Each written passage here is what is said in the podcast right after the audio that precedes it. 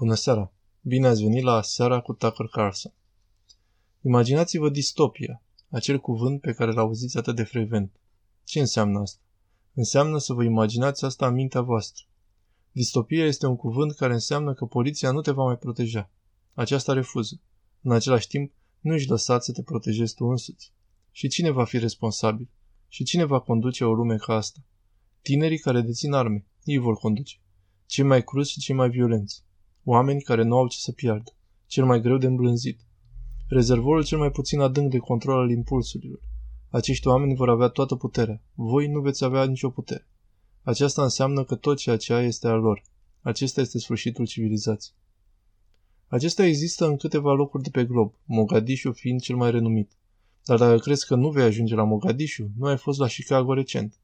Vinerea care a trecut, chiar înainte de prânz, un om de 30 de ani pe numele său Ryan King, pe când ieșea de la sală de gimnastică din cartierul Banktown, Banktown care a fost o enclavă poloneză, situat într-una din cele mai atrăgătoare zonele orașului. Site-urile de vânzări de imobile consideră Banktown ca atractiv, unde absolvenții de facultate plătesc chirii deasupra mediei. Ar putea fi locul unde copiii tăi și prietenii lor ar putea locui odată cu obținerea primului serviciu. Asta gândește majoritatea oamenilor despre Banktown, care nu a fost acolo recent. Dar, așa cum raportează și sugerează știrile locale, acolo este cu totul altă realitate. Împușcături trase în timpul spargerilor, oameni împușcați în timpul încercărilor de spargere, un cuplu arată cum a fost amenințat cu arma și așa mai departe. Multe știri din acestea. Ryan King nu s-a gândit poate la un atac armat când a ieșit vineri de la sală. Era în ziua mare. O zi din timpul săptămânii. Dar o mașină a oprit chiar lângă el și trei tineri au sărit din ea și au pus arma în față. Aceasta este o secvență a Fox News, filiala din Chicago. Ryan King și-a parcat mașina la un colț de stradă pentru a ajunge la apartamentul mamei sale, când un automobil negru a oprit și trei tineri au sărit din el. King a zis că unul dintre tineri a îndreptat arma chiar spre fața sa, solicitându-i portofelul, iar câteva momente mai târziu, când unul dintre călătorii treceau prin preajmă și a țipat, instinctul de la alte marțiale s-a activat și a reușit să se libereze lovind cu cotul pe unul dintre ei, reușind astfel să fugă.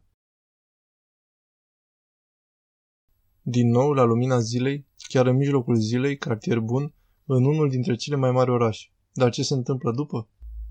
În conformitate cu cei de la postul TV CWB Chicago, chiar la câteva minute după ce Ryan King a fost amenințat cu moartea, când se plimba pe afară în cartierul său, poliția din Chicago a identificat mașina atacatorilor, dar nu a avut ce face șeful lor le-a ordonat să nu acționeze.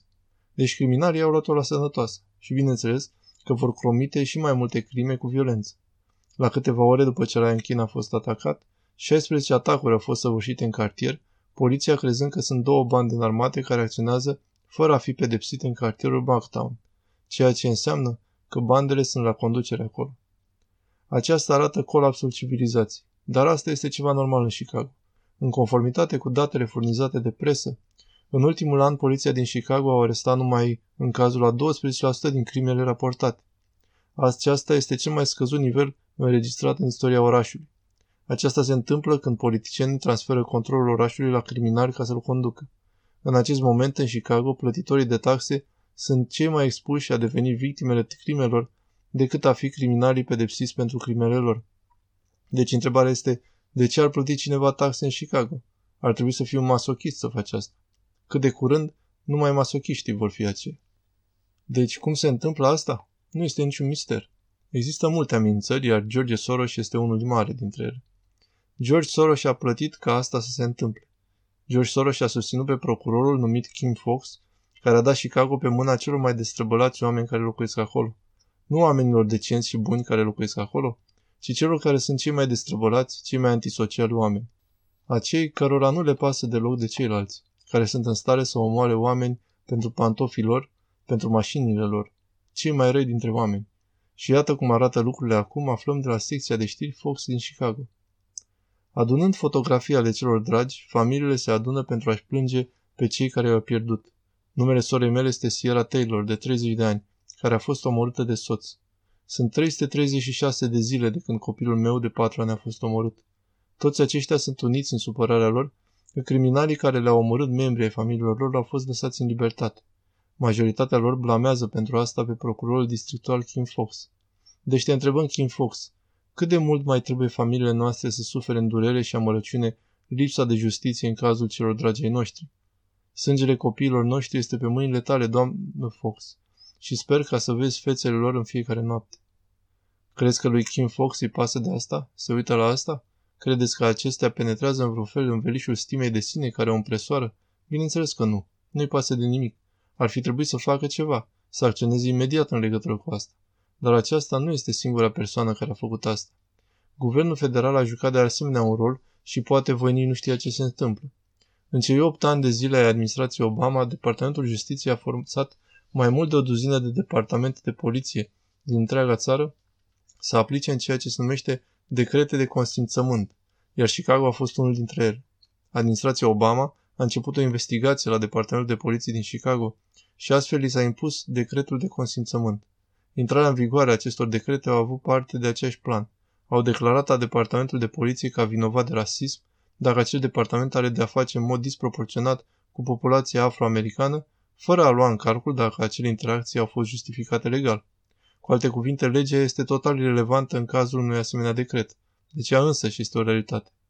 Iată un articol din acest decret care a fost impus în timpul administrației Obama.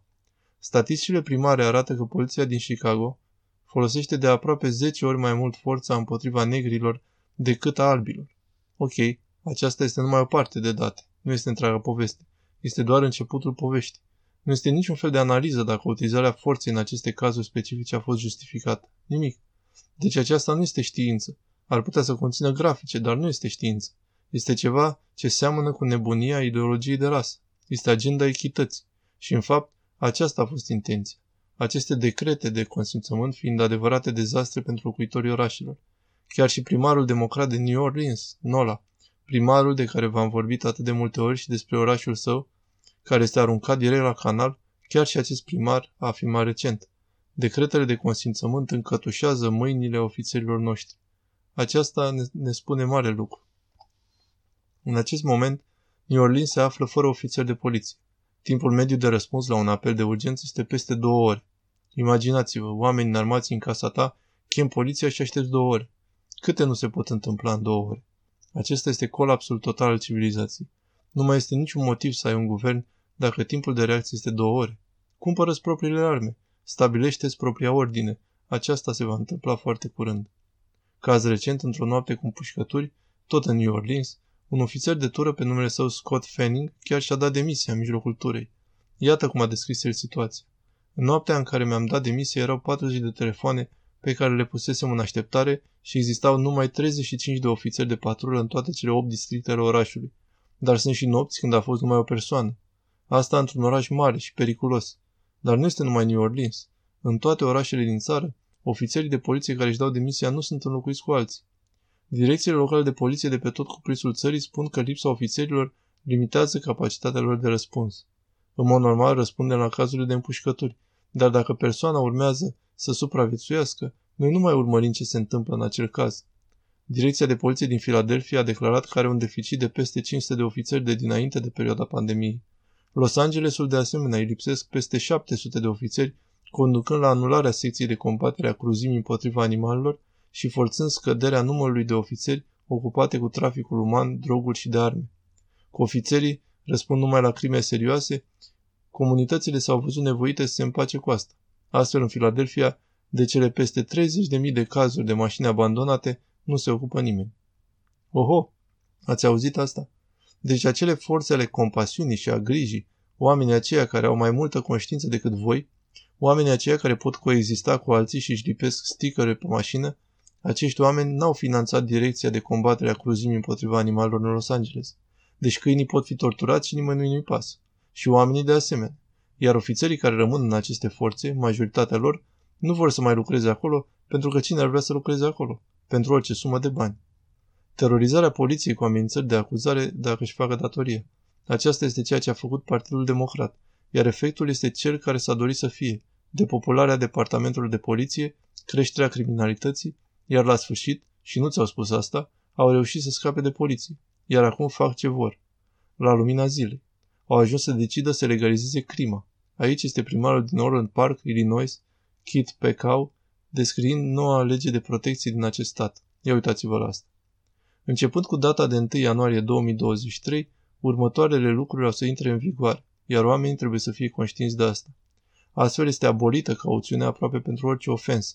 Aceasta include, dar nu este limitată în vreun fel, răpirea, jaful armat, omorul din culpă, omorul provocat sub influența drogurilor, amenințarea unui oficial și distrugerea agravantă de bunuri. Și țineți minte asta, voi oameni de afaceri și proprietarii de case. Ofițerii de poliție nu vor putea să scoată infractorii de pe proprietatea ta sau a firmei tale. Deci, mai concret, cum are să arate asta? Este această țară câștigată la loterie ca nimeni nu poate să facă nimic în legătură cu asta? Politicieni din Illinois chiar legalizează crimele violente împotriva voastră și nimeni nu a făcut nimic? O mulțime de oameni dintre aceștia vor fi realeși în noiembrie. Este adevărat? Cum se poate ajunge aici? Ce fac alegătorii din această țară în legătură cu crimele violente? Există aceștia cu adevărat? Mai este altcineva în afară de Kamala Harris sau Rod Klein, ideologul care conduce administrația? Mulți oameni nu sunt în favoarea acestor schimbări, chiar și democrații nu sunt. Legea siguranței din statul Illinois înseamnă siguranță, responsabilitate, corectitudine și echitate azi. Safety. Deci motivul pentru care fac asta este că nu le place expunerea demografică a oamenilor care sunt arestați pentru crime. Punct. Aceasta nu se poate întâmpla. De aceea aceștia urmează a găsi o ieșire. A fost un inconvenient ideologic pentru ei. Deci soluția este de a legaliza omorul, răpirea și nelegiuirea. Și în același timp, nu ești lăsat ca să afli nimic, toate aceste cazuri părând a fi motivate rasial. Asta e. Acesta este adevărul. Nimeni nu vrea să se gândească la asta. Dar sunt atât de multe videouri cu asta. Având în vedere atacul îngrozitor cu adevărat o tentativă de ucidere asupra unui elev la liceul Westbrook în Beaumont, Texas, care a fost bătut și aproape omorât la toaletă, ce a făcut rău acesta mai exact? Nu știm, dar facem o supoziție. Aceasta este înregistrare. Aceasta nu poate fi permis într-o țară civilizată. Nu putem să permitem așa ceva sau ceva asemănător să se întâmple în țara noastră. Acesta este mai important decât orice altceva ce se întâmplă, pentru că acela este copilul cuiva, dar fiecare stă cu mâinile în sân. În acel video toți cei din toaletă n-au făcut nimic, ci doar au filmat. Atacatorul bineînțeles că este recidivist. A fost în închisoare și l-au adus cu autobuzul la școală. Și evident că se va întâmpla din nou, că nu îi se va cunoaște numele pentru că este un atacator minor. Deci acesta are dreptul de a se duce la școală. Dar ce se întâmplă cu ceilalți copii din școală? Aceștia nu au niciun fel de drepturi. Asta înseamnă că toaleta la școală în Beaumont, Texas, care se află în SUA, este un loc cu adevărat civilizat. Nu poți să mai intri în ea. Iar asta înseamnă echitate. Și a mânca la restaurant a devenit o problemă. Restaurantele au devenit brusc locuri ale nimănui. Este cineva care să fi băgat de seama asta? Acesta este un video al unei spargeri din Los Angeles din luna mai. Incredibil, ia priviți la asta. A avut loc în Providence și a avut loc de curând, la restaurantul Misueno. Complet fără control. Deci cine trebuie să treacă prin asta? Ei bine, cei care nu au nicio scăpare și merg să mănânce la aceste restaurante și care nu au propria lor securitate. Dar cei bogați nu trebuie să treacă prin asta, pentru că aceștia știu cu adevărat ce se întâmplă. În multe cazuri au votat cu politicieni care au făcut asta, iar apoi își angajează oameni ca să-i protejeze cu arme și glonți pe țeavă. Ție nu ți este permis să le deții, căci au capacitate mare de depozitare. În New Orleans, un dezvoltator imobiliar și-a creat propria sa poliție.